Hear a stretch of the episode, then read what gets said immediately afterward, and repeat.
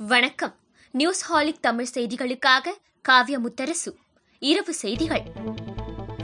தமிழ்நாட்டில் இன்று இருபதாயிரத்து தொள்ளாயிரத்து ஐம்பத்தி இரண்டு பேருக்கு கொரோனா தொற்று உறுதி செய்யப்பட்டுள்ளது.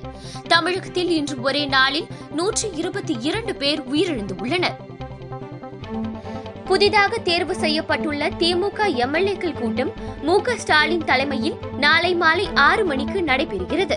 முதலமைச்சர் பதவியேற்பு விழா வரும் ஏழாம் தேதி நடைபெறும் என தகவல்கள் தெரிவிக்கின்றன. நாடு தழுவிய கொரோனா ஊரடங்கை மத்திய அரசு அறிவிக்க வாய்ப்பில்லை என தகவல் வெளியாகியுள்ளது. அதிமுக மற்றும் கூட்டணி கட்சிகளின் வேட்பாளர்களுக்கு வாக்களித்த மக்களுக்கு நன்றி என்று ஓபிஎஸ் இபிஎஸ் கூட்டாக அறிக்கை வெளியிட்டுள்ளனர். முதுநிலை மருத்துவ படிப்புக்கான நீட் தேர்வை குறைந்தது நான்கு மாதங்களுக்கு தள்ளி வைக்கும் முடிவுக்கு பிரதமர் நரேந்திர மோடி ஒப்புதல் அளித்துள்ளார். இந்தியாவில் கடந்த ஒரு வாரத்தில் மட்டும் இருபத்தி ஆறு லட்சம் பேர் கொரோனா தொற்றால் பாதிக்கப்பட்டுள்ளனர். அமெரிக்காவில் ஜனவரி நான்கு முதல் பத்து வரையிலான ஒரு வாரத்தில் பதினேழு லட்சத்து எழுபதாயிரம் பேர் கொரோனா தொற்றால் பாதிக்கப்பட்டதே இதற்கு முன் உச்ச அளவாக இருந்தது.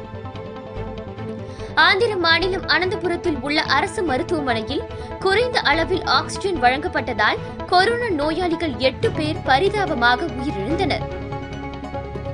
புதுச்சேரியில் தேசிய ஜனநாயக கூட்டணி தலைவர் ரங்கசாமி தான் என்றும் முதலமைச்சர் பதவிக்கு பாஜக போட்டி இல்லை என்றும் பாஜக மேலிட பொறுப்பாளர் நிர்மல் குமார் தெரிவித்துள்ளார். ஆந்திர மாநிலத்தில் வருகிற ஐந்தாம் தேதி முதல் இரண்டு வாரங்களுக்கு பகுதி நேர ஊரடங்கு பிறப்பிக்கப்பட்டுள்ளது. அதாவது நண்பகல் பன்னிரண்டு மணியில் இருந்து மறுநாள் காலை ஆறு மணி வரை ஊரடங்கு அறிவிக்கப்பட்டுள்ளது. மக்கள் வெளியே வருவதை தடுக்க நூற்று நாற்பத்தி நான்கு தடை உத்தரவும் பிறப்பிக்கப்பட்டுள்ளது. தங்களது தடுப்பூசிக்கு அதிவிரைவு ஒப்புதல் கிடைக்க இந்திய அரசுடன் பேசி வருவதாக அமெரிக்க மருந்து நிறுவனமான ஃபைசர் தெரிவித்துள்ளது.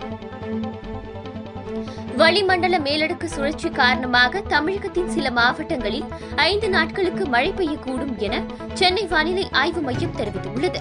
அடுத்த இருபத்தி நான்கு மணி நேரத்திற்கு மேற்கு தொடர்ச்சி மலைப்பகுதி மற்றும் தென் மாவட்டங்கள் டெல்டா மாவட்டங்களில் பெரும்பாலான இடங்களில் இடி மின்னலுடன் கூடிய மிதமான மழை பெய்யக்கூடும் என்றும் தெரிவிக்கப்பட்டுள்ளது.